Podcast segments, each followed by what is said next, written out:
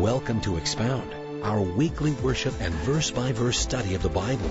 Our goal is to expand your knowledge of the truth of God as we explore the Word of God in a way that is interactive, enjoyable, and congregational. So turn in your Bibles to the book of Numbers, chapters 2 and 3. We have two chapters before us tonight by the grace of God and only by the grace of God, but we will see Let's pray together. Lord, one of the hardest things we discover to do in our culture is to concentrate on one thing for any period of time. We are so distracted with texts and emails and tweets and Instagram pictures and the like. It is hard for us to get past addiction to our own technology. And to sit and study the Bible, especially an Old Testament book like the book of Numbers, seems like a daunting thing. But the hunger that is represented by all of us here and those joining online, those hearing us by radio live, we're humbled by it. And we ask for your Holy Spirit to ultimately be our director, our teacher, and to fill our hearts with hope as well as instruction. We seek to learn and to know what is meant by every verse of Scripture, line upon line, precept upon precept, verse by verse, chapter by chapter. Thank you that you afford us a country like this where we have the freedom to assemble and the freedom to worship. We pray that it would be pleasing to you, and we pray that you would speak to us in Jesus' name. Amen. In chapter 2, it's all about management. In chapter 3, it's all about ministry. And so much of ministry is management. God is going to arrange and manage the tribes, the millions of people that are out there in the wilderness, and then He is going to speak to those who are in the ministry. So management, chapter 2, and ministry, chapter 3. Allow me to introduce you to 3 million people who are out in the desert at Mount Sinai. 3 million of your new best friends. How's that? And we're going to look at them sort of from an aerial view. Beginning eastward, and then moving south, and then west, and then north, clockwise. It might be helpful to you, those of us who live here in Albuquerque, to just sort of visualize it like we're dealing with first the north, northeast heights. And you can picture people that are gathered there in the northeast heights. And then we're going to move down to the South Valley in our study and see the tribes that are gathered in the South Valley. Then we're going to cross the Rio Grande River and deal with the west side. Out on the west side, uh, Paradise Hills, and even on over into Rio Rancho, and finally north, where we'll deal with Bernalillo and the people who are encamped there, and even at Sandia Reservation, and so to sort of picture it that way, and we'll see what's going on here. The children of Israel were encamped in the wilderness of Sinai before they marched now for about 12 and a half months since they left Egypt in the Exodus. They have been there camped at Mount Sinai, and it's all about, it has been about, and it is about now, preparation. God is preparing them to move forward and march, to go on a hike from Mount Sinai to the border of the promised land, Kadesh Barnea, and on into the land where they will settle in and they will have tribal allotments, property that will be given to each individual tribe. According to the book of Deuteronomy, it's less than a two week walk from Kadesh Barnea or from Mount Sinai to Kadesh Barnea, but it's going to take them about 40 years because of the wandering, going around in circles, for a number of reasons that we will see. But all during this time, before they walk, before they march, before they go in, God wants them to sit still and get prepared for it. So often we don't like to prepare. We're good about moving. We're not slow to go and we hate to wait. But those who wait on the Lord will renew their strength. And before God sends you, He will often prepare you. And part of the key is learning to love the process. Paul said, I have learned in whatever state I am in to be content. I can tell that some of you, just by your body language, have a problem with contentment, a problem with waiting. Some people can't wait to get married. They say, I'm getting so old, I've got to get married soon. I'm going to turn into an old maid. I'm already 18. They're single and they can't wait to get married. Unfortunately, I meet people who are married and they wish they were single. That's why I advocate single people mingling with married people and vice versa because they need to read that in the other segment of the population. Oh, yeah, I remember wanting to get married so bad I could hardly stand it.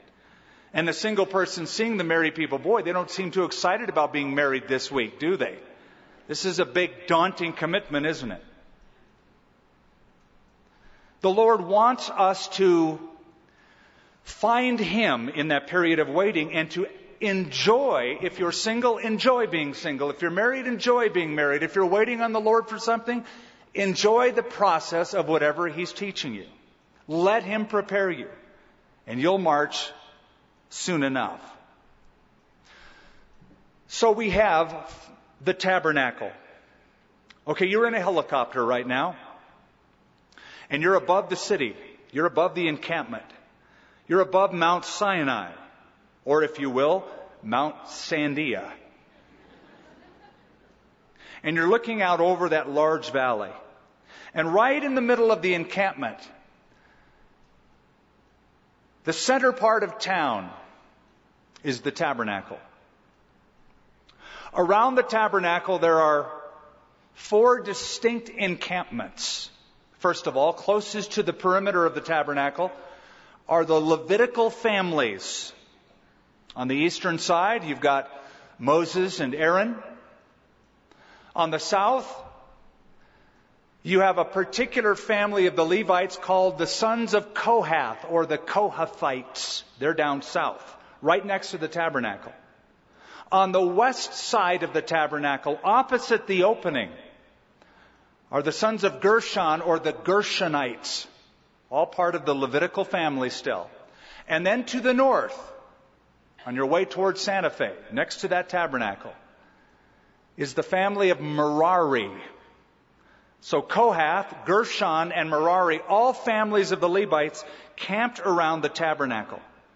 Then, after that, you have the tribes of Israel divided into four camps. There are 12 tribes, there are four camps. Each camp is how many tribes? Three tribes. So on the Sandia mountainside, up in the northeast heights, on the east side of the tabernacle. Again, the east side of the tabernacle is where you go in. It's the opening. It's the doorway. You have three tribes. Judah, Issachar, and Zebulun. Then you move south. Now you're in the South Valley. And you have the tribe of Reuben, and Simeon and Gad, those three tribes. And then you go out to the west side now. And there on the west side, there are three more tribes. The third camp, the tribe of Ephraim and Manasseh and Benjamin. And finally, you move north on the road towards Santa Fe, and they're camped around the tabernacle, around the Levites, the fourth and final encampment with three more tribes the tribe of Dan, Asher, and Naphtali, making a total of 12 tribes. Now just keep that in mind and you have a map. Yes, you do. You have a map that sort of shows that to you and we'll make reference to that again. So in chapter 2, we notice this. The Lord spoke to Moses and Aaron saying, Every one of the children of Israel shall camp by his own standard or logo or insignia, some representation of that tribe. Of his father's house, they shall camp some distance from the tabernacle of meeting. Remember, it's the Levitical families and Moses and Aaron that will be right around there, and the camps will be out from there. Now we have the eastern encampment. On the east side, toward the rising of the sun, those of the standard of the forces with Judah shall camp according to their armies, and Nahshon the son of Amminadab shall be the leader of the children of Judah. The east side was the place of honor. The place of honor because it is the opening of the tabernacle. It's the only way you get into the courtyard is from the east side. You can't enter it from the west, the north, or the south. You can only come in one way. And that is where Moses and Aaron are camped. And three tribes. Judah, Issachar, Zebulun. Under the banner, the mast of Judah, which is the kingpin tribe, the head tribe, the anchor tribe. I find this so beautiful because Judah is not the largest tribe by itself. However, it is in the place of honor, and I believe it to be prophetic because we know that the Lord Jesus Christ, Israel's Messiah, will be born from the tribe of Judah. He is the lion of the tribe of Judah. That's the lineage that he comes through. Now, here's something to keep in your mind. The emblem we believe the standard, we believe, the insignia, the logo, if you will, of the tribe of Judah, we believe to be a lion. And we believe the flag was the green color with a lion embroidered on a green flag. Now we say that because Bible commentators by the name of Keil and Delitzsch, who've done extensive research with the rabbinical traditions, according to the rabbinical traditions, say that the insignia of Judah was the lion on a green flag. So just keep that in mind. That's what you would see as you would look, look toward the east. Three tribes, but one insignia that you would see closest to the tabernacle, and that is the flag of the tribe of Judah, because that's the anchor tribe. Beginning in verse 10, we move south. We're in the South Valley now. On the south side, shall be the standard of the forces with Reuben. So it will be Reuben's standard that will anchor the other tribes that are with Reuben, Simeon and Gad. Again, according to Keil and Delitzsch, the flag on the south side was a red flag with the insignia or the logo of a man. So we have a lion and we have a picture of a man on a flag. That's the southern encampment. and the numbers are given in verse 16. Then beginning in verse 18. See, we're moving pretty quickly through this because I'm giving you the summation of it. In verse 18, now we're on the west side, the west side of the Rio Grande. You're looking now over uh, Paradise Hills, and what else is out there? Well, Rio Rancho is a little bit farther north, but what else is out there? Ventana Ranch, is that anything else? Taylor Ranch, there you go. All those places you're looking at now in your mind's eye, it's the west side of the tabernacle. And on the west side shall be the standard of the forces with Ephraim according to their armies. So you're going to look and see the flag of Ephraim. Next to him will be Manasseh and Benjamin. Again, according to Keil and Delitzsch, the flag on the west side of the tribe of Ephraim was a gold flag with the logo, the insignia, the picture of a man. A lion. No, not a man. An ox, a calf. I just said a man. That's south. That's the red flag. So you have a lion, you have a man, you have an ox or a calf. A calf of an ox. That's on the west side. Now we move to the northern encampment, verse 25 the standard of the forces with Dan. So Dan, that's the kingpin tribe, that's the anchor tribe, along with Asher and Naphtali on that side, shall be on the north side according to their armies, and the leader of the children of Dan shall be Ahiezer, the son of Ammishaddai. Again, according to those two commentators that I mentioned, and some taters are just more common than others, but these two commentators, Keil and Delitzsch, say the flag on the north was a white flag with the standard of an eagle. So you have four flags, and wherever you were with those millions of people, because of the organization and the arrangement of the tribes, you could tell where you are. Because on one side, you had the flag of a lion. On the other side, you had the flag of a man. On the other side, you had the flag of a calf or an ox. On the other side, you had that of an eagle. And the numbers are given in verse 31. Now in verse 32, as we sum this up in this chapter. These are the ones who were numbered of the children of Israel by their fathers' houses, all who were numbered according to their armies. Of the forces were 603,550. Now remember, these are the men in the census from 20 years old and upwards to 50 who were fighting men. They could all engage in warfare. So you add this number of fighting men to other men, to aged people, to uh, children, and to women, and you have a pretty sizable group out there in the wilderness. Notice this, though, because it'll be important for the next chapter, the ministry chapter. But the Levites were not numbered among the children of Israel. They will be numbered in the very next chapter, but not in this census that is taken. Just as the Lord commanded Moses. Thus the children of Israel did according to all that the Lord commanded Moses. So they camped by their standards, and so they broke camp, each one by his family according to their father's house. Judah, a lion. On the west side, an ox. On the south side, a man. On the north side, an eagle.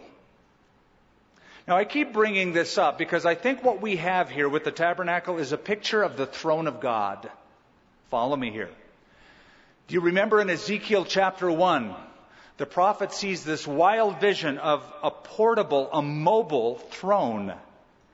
God speaking from this vaulted throne, but these creatures that have wheels, this contraption that has wheels and that can move, and there are four living creatures, four angelic creatures with wings and eyes and hands. Weird vision. But there were four faces on each one interesting what those faces are a lion, a man, an ox, and an eagle. We fast forward to the book of Revelation where John in chapter 4 is caught up to the throne of God and he sees this glassy sea, 24 elders who throw their thrones down upon the glassy sea, and four living creatures with interesting faces. Face of a lion, face of an ox, the face of a man, and the face of a lion, like Ezekiel, and like the tabernacle setup in the book of Numbers. If you have ever wondered, why are there four gospels? Why not three or two or eight? Why four? Well, what is interesting is that Matthew, writing for the Jewish people, quoting Old Testament scripture, portrays Jesus Christ as the fulfilling prophet, the king of the Jews. This is the king Messiah, fulfilling the Old Testament prophets. He is the lion of the tribe of Judah, the one who would fulfill all of the kingly messianic prophecies. Mark portrays Jesus a bit differently, as we saw in our last study. It's a very fast moving book. Words like immediately, immediately, and, but, then. And as you read the book of Mark, at least when I read it through, I sort of feel like I'm panting every chapter because it moves so quickly. Because Mark is per- portraying Jesus as a servant. Like the animal of servitude, the calf, the ox, the beast of burden. Moving quickly, carrying the load. You come to the Gospel of Luke, and Luke portrays Jesus in his perfect humanity, using over and over again the term the Son of Man, the Son of Man, the Son of Man. And then finally, you get to the Gospel of John, which is Jesus soaring as the Son of God, like the eagle. John says, Many things did Jesus in this book that are not written, but these things are written that you might believe that Jesus is the Son of God, and that by believing you would have life in his name. The deity of Christ is hailed in the Gospel of John like none of the other Gospels.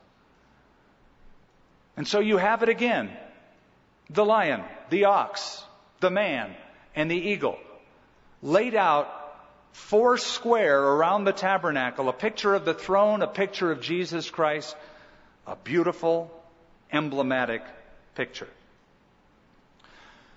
Also, something else as you look at the graph we're going to put up again. The tribe of Judah, along with the other two tribes that camped toward the east.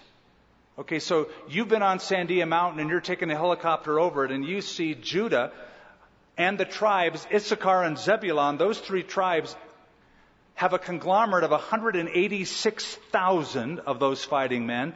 It is proportionally a larger tribe than the others. And so if you just divide it by population, it would look like this. And it's interesting what you're looking at. A cross.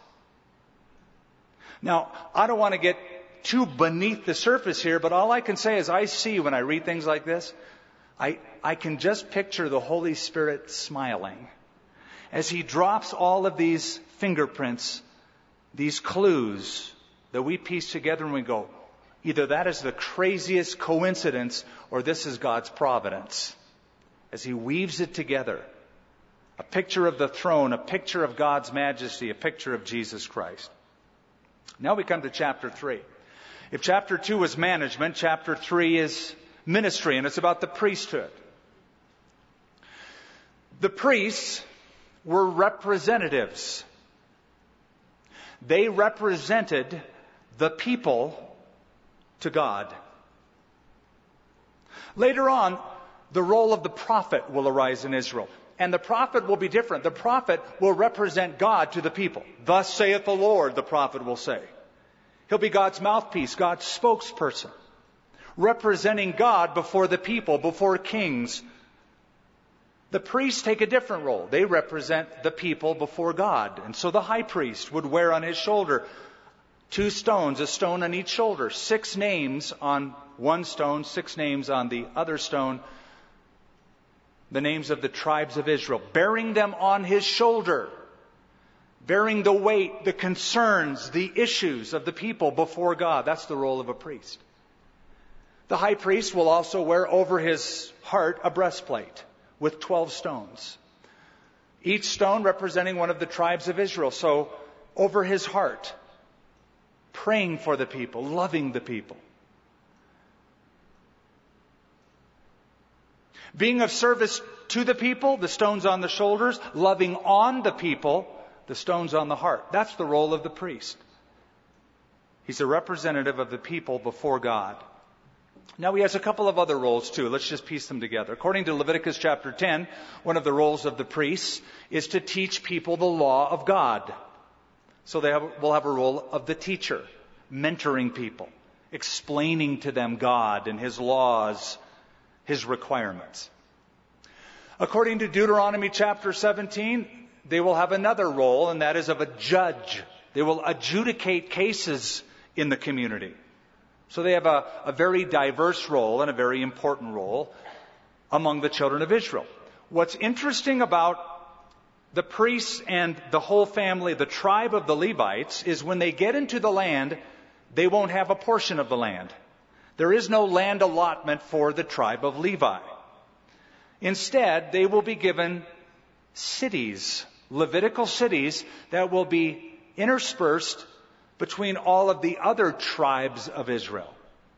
They'll live in cities, but they won't have their own land because their inheritance, their portion, is the Lord Himself.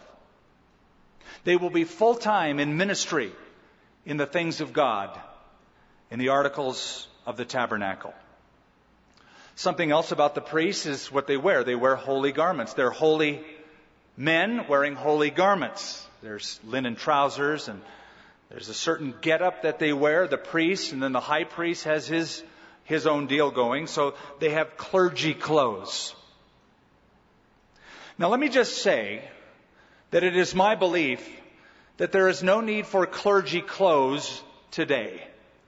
Because there is no priesthood as such today. I know that there are some churches that believe in priests. I came from that background. But because of what Jesus did on the cross as our great high priest, he is the only mediator between God and man, Paul says. There's no need for me to go to another human being to represent me before God. There's only one God and one mediator between God and man, the man Jesus Christ. That's scripture. So there's no hierarchy. I know that some clergymen like to wear certain garments, collars, robes. When I first moved to Albuquerque, I had a well meaning clergyman know that I was starting a church and he had pity on me because he saw me, he saw how I was dressed, and I haven't really changed my um, style of clothing all that much. And, and, and he looked at what I was wearing and he just thought, this poor kid needs a robe. So he came to me and he said, I'd like to buy you a minister's robe. And I was very polite, but I declined. You know, I'm thinking about it, I said, I just can't get into wearing a dress, man. It's just not, it's just not my deal.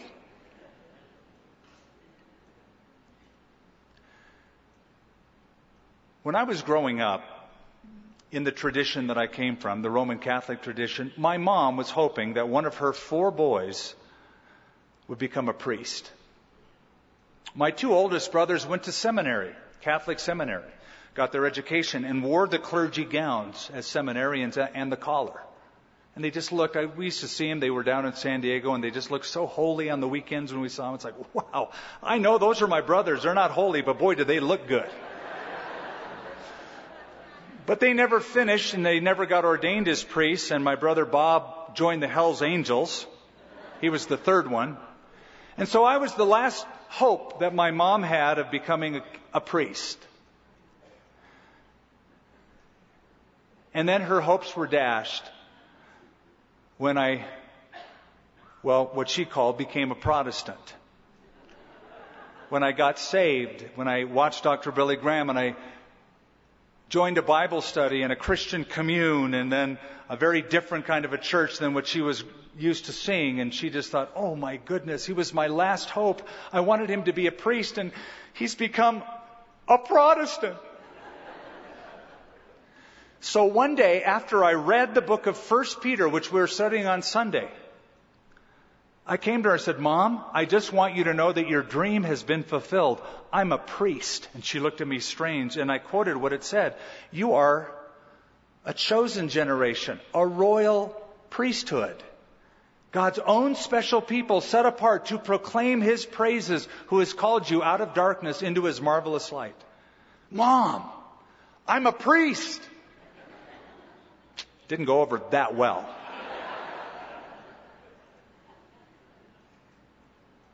Now, these are the records of Aaron and Moses when the Lord spoke with Moses on Mount Sinai, and these are the names of the sons of Aaron Nadab, the firstborn, Abihu, Eleazar, and Ithamar. They had four boys as well. I, I would have been Ithamar. I was the fourth on the list. These are the names of the sons of Aaron, the anointed priests, whom he consecrated to minister as priests. Nadab and Abihu, the first two, number one and number two, the two oldest, had died before the Lord. Remember when we studied that? When they offered profane or strange fire, or another translation, unauthorized fire before the Lord in the wilderness of Sinai. And they had no children. So Eleazar and Ithamar ministered as priests in the presence of Aaron, their father. One of the things I love about the Bible is that it never seeks to conceal the flaws of those that it writes about. Its heroes, its stars, its ministers. Here in the ministry, there were two men that if a modern biographer were making a book about his family, he may not want to even mention the two guys that sinned and God killed. He might just say, you know, we have a family and we've been priests for a long time and let me just tell you about the two priests that made it big. But the Bible never conceals the flaws even of its heroes, which helps authenticate the veracity and the validity of Scripture. It tells you who they really were. Do you think that Abraham had a huge, humongous halo? Are you kidding? Abraham was somebody who lapsed in his faith.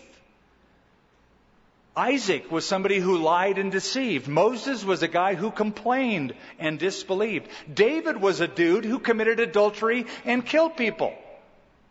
And yet he was called a man after God's own heart. Heroes, but all of the warts, all of the flaws that are mentioned.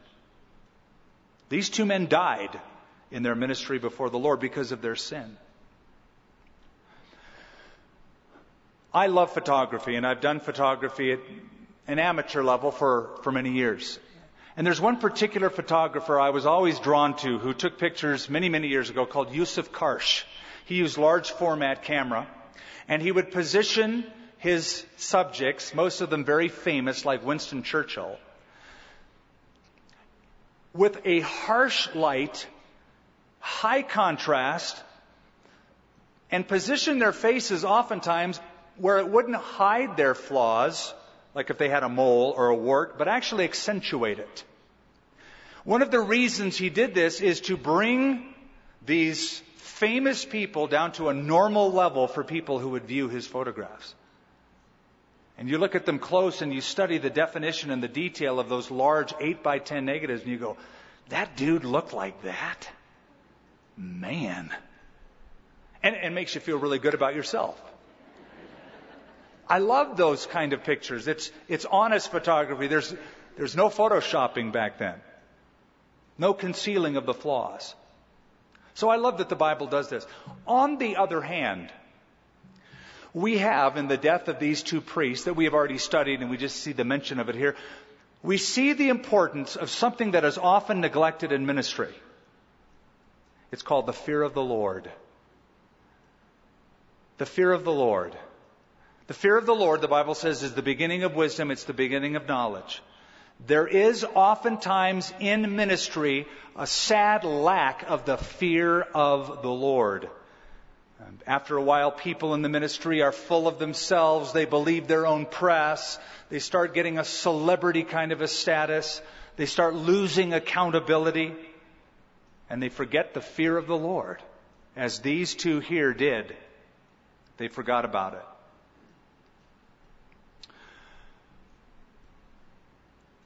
Nadab and Abihu had died, verse 4, before the Lord when they offered profane fire. What is that? Well, we can't be certain, but the NIV calls it unauthorized fire. We don't know exactly what they did, but the guess is God had prescribed, if you remember, that the priests had to follow a very rigid, detailed um, set of commands to light incense. They couldn't just pull out a match or a cigarette lighter and light the incense. They had to take a coal, a special coal from off of the brass altar in the courtyard where animals were sacrificed, a live coal that, that was perpetually kept burning while the children of Israel were camped. They took a coal and they brought the coal from off the altar of sacrifice and they brought it near before the Lord and they put incense on that coal. It is believed that these two guys wanted to take a shortcut. Why should I go all the way out there and get a coal? There's a coal right here. Let's just use this, or let's make up our own and get a different source of fire to make it easier, to make it more manageable and sort of a shortcut to get the job done to light the incense. So it is believed that they took fire, unauthorized fire, from another source rather than the source God specified, the altar of sacrifice. And God struck them dead.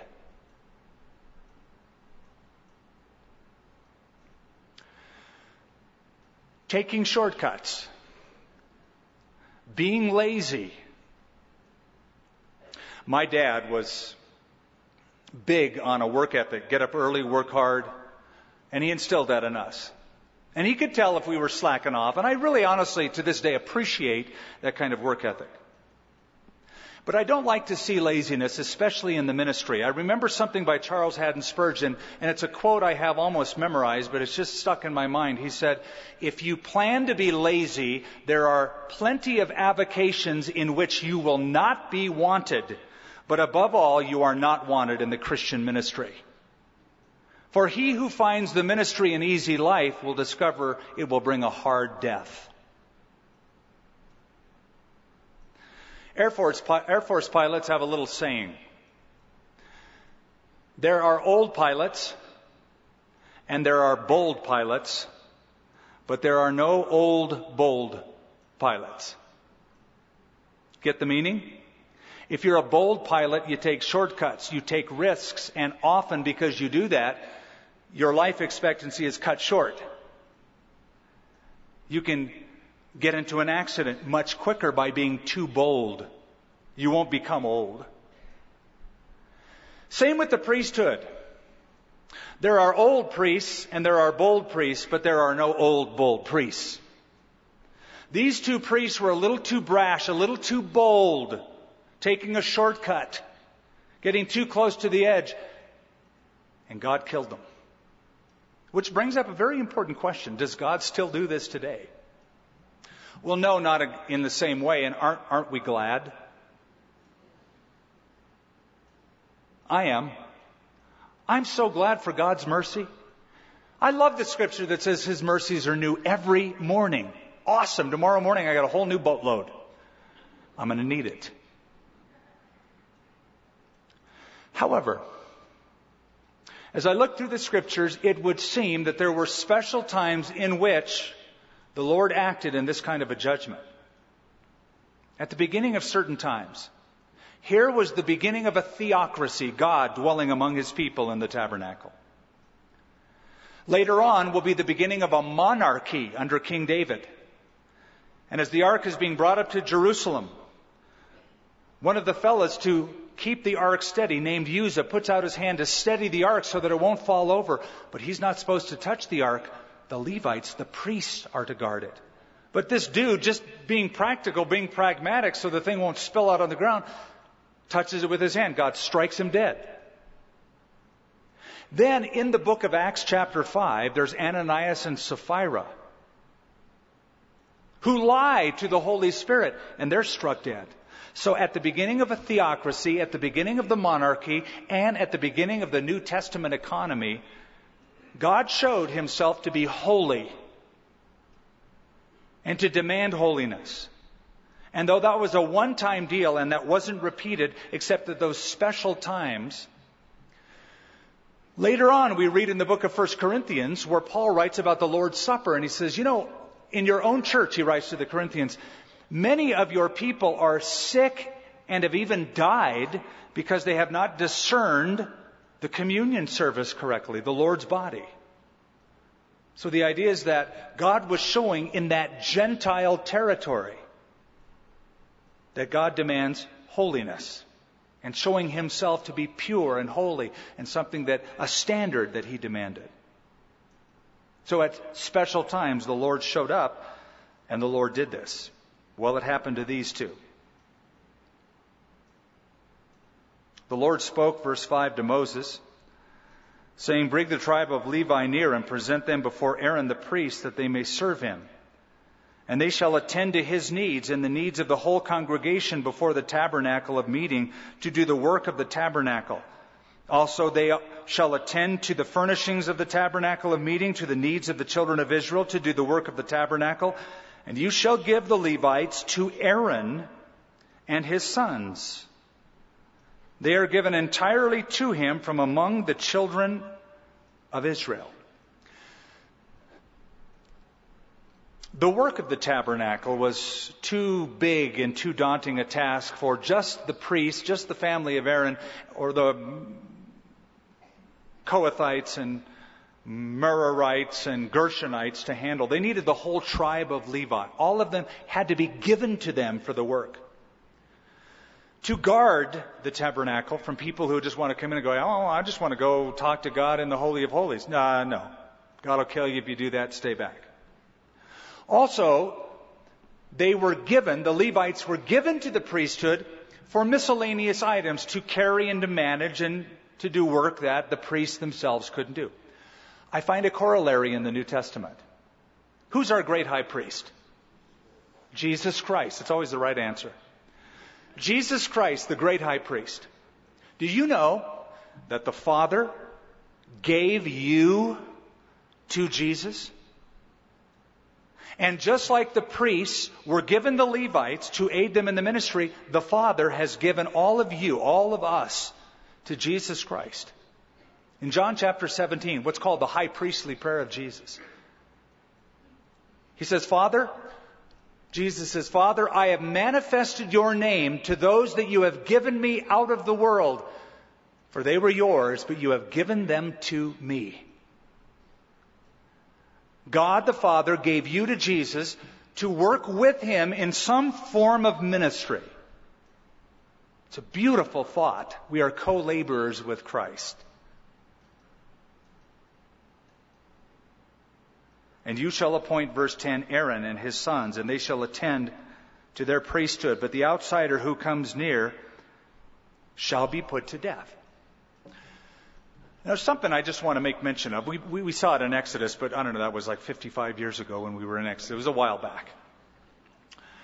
In the book of Exodus, chapter 19, God made a statement I want to just bring you back to in your mind. He said to the children of Israel, his people, I want to make you a kingdom of priests.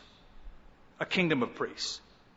And one of the things we read in the Old Testament is that God's desire was that the children of Israel be a light to Gentile nations to bring Gentile, non-believing, pagan nations to the light, the glorious light that Israel enjoyed to bring them to Israel's God. A kingdom of priests. The whole nation of priesthood. But what happened is they began turning inward, inward, inward, became very closed so when you read the New Testament, the scribes and the Pharisees and the Sadducees, you see how narrow minded they were and legalistic they were. They had become so inward, they hated unbelievers. They didn't even want to touch them or walk down the street where they were. That was never God's desire. God's desire is that they turn outward, not turn inward. I brought a book with me that I mentioned a while back, and I bring it again tonight just to share with you something that reflected my own heart, and I'm just going to read a paragraph. It's a book called What They Didn't Teach You in Seminary by uh, James Emery White. And he talks about, in a chapter called Forever Young, a tendency of churches. He said, a church that is left to itself will naturally turn inward a church left to itself will naturally turn inward, which is why it takes a disproportionate amount of leadership energy to keep it turned outward. I do not have to spend any effort to get people to have their needs met, to take a class they're interested in for spiritual growth, or to worship enthusiastically to great music they like. But it takes an enormous amount of effort to get people to die to themselves in order to reach out to others not simply to invite others to come, but to sacrifice themselves in ways necessary for growth. And then he writes, another natural descent involves becoming outdated. Left to itself, the church will find itself frozen in time in terms of decor, style of music, technology, message topics, and methodology. Do you know that when I first introduced screens into the sanctuary here at Calvary, I was inundated with letters saying, You are so worldly? Allowing technology, movie screens to be brought into the church. We were putting words to songs up, but they just couldn't get past the idea of technology and screens in a church. So we've always had complaints like that. But then he says this but the most overlooked and least discussed natural flow, and perhaps the most deadly, is that if left to itself, the church will grow old. Why is this the most deadly? Because if you grow old, it is almost certain that you have turned inward and become outdated. And that means you have started the death spiral. And then he gives research, Lifeway research of the Southern Baptist Church, and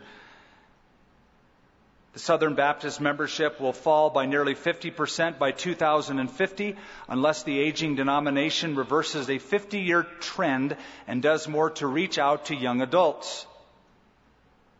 According to the research, the difference in the mean age of Southern Baptists versus the United States population shows the Southern Baptist Convention members older, especially since 1993. Some blame this on secular society. Some blame traditional approaches to ministry. Some blame new forms of individualism that lead Christian adults away from institutions in general. And some blame, blame the lack of evangelism. But here's the truth, he writes in closing. The natural flow of the church is to skew old. Left to itself, that is what it will do. It will age. You take your hand off that wheel, and that is what will happen. Now, I am an aging person. When we started the church, we were in our 20s. And some of you remember, oh, those choruses that we used to sing, they're just so, oh, I love them and I miss them. Well, when we sang them, we got flack then for singing them. When Calvary as a movement first introduced the kind of modern worship in the 1960s and 70s that it did, it got written up and badmouthed by every church and every Christian magazine in the country. Now, you notice that things change a little bit around here. I don't know if I like those changes with the kind of music and the lights and the volume. Let me just speak something candidly to you. I'm assuming that most of you love the Lord, that you are saved, that you know Him. And I'm assuming that you have a heart for the lost. Now, I don't know that to be true. If you don't, you're really in trouble. But I'm assuming you know the Lord, you love the Lord, and that you have a heart for the lost. I believe that some of you also are lamenting the fact that your kids or grandkids are not following Christ, maybe like they once did. And you wish that somebody would reach out to the youth. Well, that's one of the things we try to do with events, with certain outreaches we have, and with styles of music, is to reach young. Allow me the opportunity to reach the young. And if that means you'll have to make a sacrifice so that you don't turn inward and maybe get a pair of earplugs or, or put up with something overlook something, but I'll tell you what, your kids and grandkids will think it's cool. And by all means and any means, I want to reach to the next generation and the next generation and the next generation.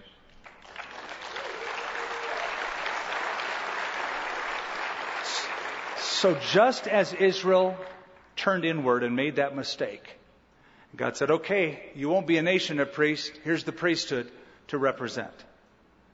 I'm praying that we will never turn so inward that we're only thinking about our experience in worship and the songs that I like rather than turning outward and bringing people to church and bringing our kids in and doing evangelism. That will be on our palette, front and center. And I got on the soapbox, so I took a little bit of time. So you shall appoint Aaron, verse 10, his sons. They shall attend to their priesthood but the outsider who comes near shall be put to death. Do you think God was serious about this? Oh, man. You get into the book of 1 Samuel and you discover that the Ark of the Covenant was stolen by the Philippines and taken down to Ashdod. Did I say Philippines? You didn't read that when they actually took the Ark over to the Philippines? There are some people who believe the Ark of the Covenant is there today just like they do in Ethiopia. The Philistines. If you're Filipino, forgive me. I didn't want to say that your people stole God's ark. But the Philistines did take the ark. And they brought it to Ashdod and they put it in the temple of Dagon, their god. And the next morning they saw the statue of Dagon was on its face as if it were worshiping the ark of God. So they stood the statue back up and the next day it was down again. This time the head and the hands were off. Then God struck the people of that city with tumors. And they got so upset because they were dying off, they decided, let's send the ark over to Ekron, another Philistine city. It's like, what, what are you thinking? They sent it to another city. The Ekronites said, what? What are you doing by sending the ark of God to us? You want to kill us? So they sent it down to Beth Shemesh, another Philistine city. And because those people looked in the ark, they died. God took this seriously. Worship was carefully prescribed. Then the Lord spoke to Moses, saying, Now behold, I myself have taken the Levites from among the children of Israel instead of every firstborn that opens the womb among the children of Israel. Therefore the Levites shall be mine, because all the firstborn are mine. On the day that I struck the firstborn of the land of Egypt, I sanctified myself to the firstborn in Israel, both men and beasts. They shall be mine. I am the Lord. Let your mind go back to the book of Exodus, the tenth plague, the death of the firstborn. Because of the death of the firstborn of Egypt, God claimed all the firstborn of the children of Israel. They are mine. I want your kids, the firstborn in your family. There were 22, well, I'll just read it. I, I, verse 14, the Lord spoke to Moses in the wilderness saying, Number the children of Levi by their families, houses, their families. You shall number every male from a month old and above. So Moses numbered them according to the word of the Lord as he was commanded. These were the sons of Levi by their names, Gershon, Kohath, and Merari. Now, of all of these priestly families, there's going to be 22,000 in the tribe of Levi. It's the smallest tribe. If you go down to verse 39, it says that. All who were numbered of the Levites, whom Moses and Aaron numbered, of the commandment of the Lord by their families, all the males from a month old and above were 22,000. Now, again, that's just the males, but it represents the smallest tribe in Israel. The family of Kohath and the family of Merari and the family of Gershon all, all had different jobs, tasks in the tabernacle. The Kohathites the sons of Kohath, they took the articles. They were in charge of the articles of the tabernacle. Ark of the Covenant, altar of incense, golden candlestick, all of those altars, golden altar of incense, etc. That was their job to manage it, maintain it, transport it. That's Kohath. The Gershonites, which camped west of the tabernacle, they were in charge of all of the curtains and all of the hangings, all of the skins that covered the holy place and holy of holies. And finally, the sons of Merari who camped north of the tabernacle, all of the infrastructure they were in charge of. The poles, the sockets, the boards, the pegs, they had to transport that. They're counted, their duties are given.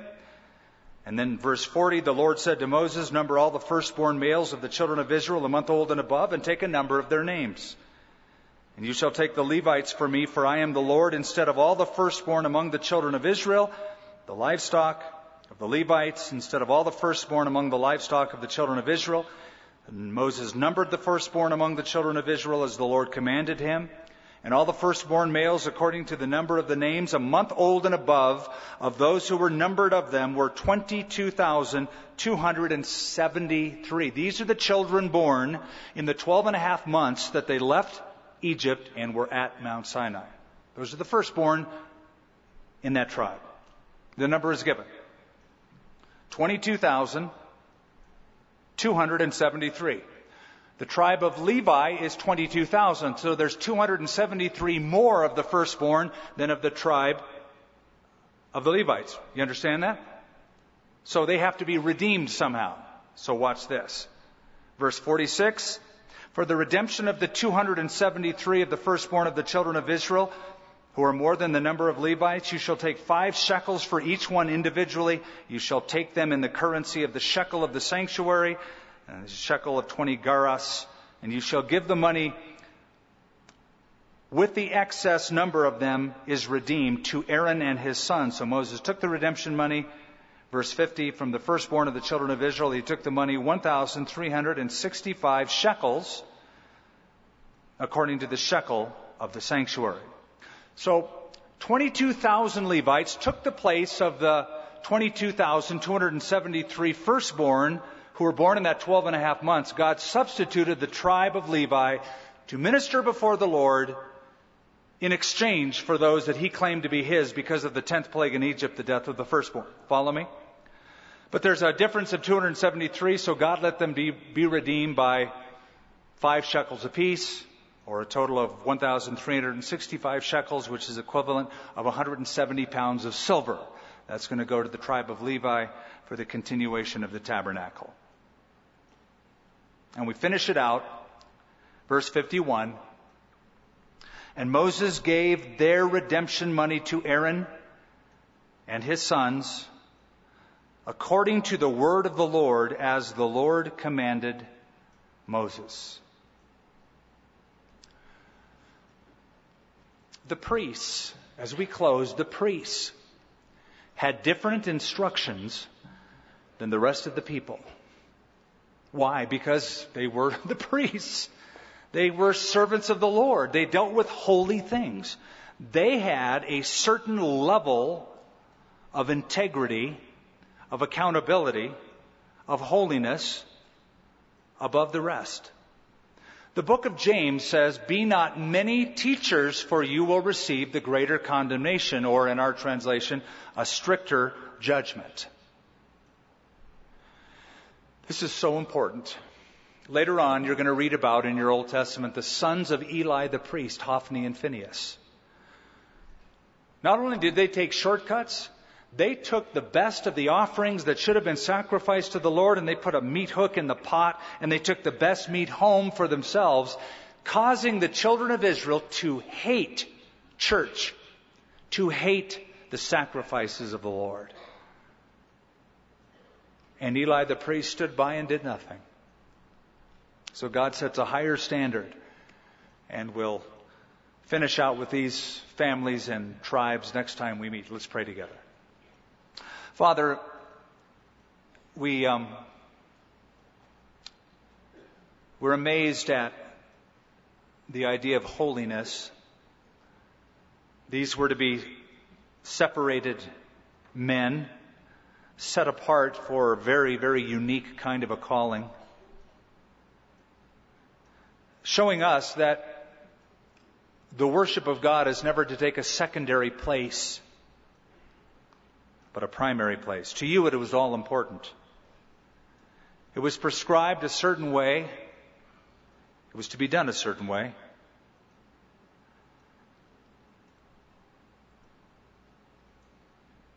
And so, Lord, I pray that for us, worship would never be secondary. Our mind would never say, oh, they're just singing songs. I, I can come later. but to come and sit in your presence and using the vehicle of music and song to pour out our hearts a sacrifice of praise. And through the ministry of the word, which is part of worship, and the ministry of prayer, which is part of worship, and the ministry of song, which is part of worship, our hearts would be brought into communion with you and be right with you.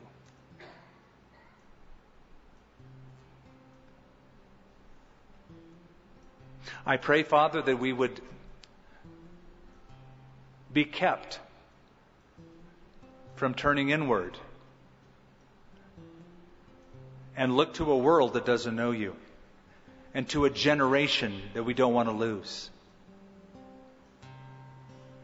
Bringing Jesus to their level. We're fishers of men, Lord. Show us to be creative with the bait. to honor you and glorify you with the songs and the worship experience that we have, but to reflect the joy that we should have in your presence, and that it would draw men and women to yourself. In Jesus' name, amen.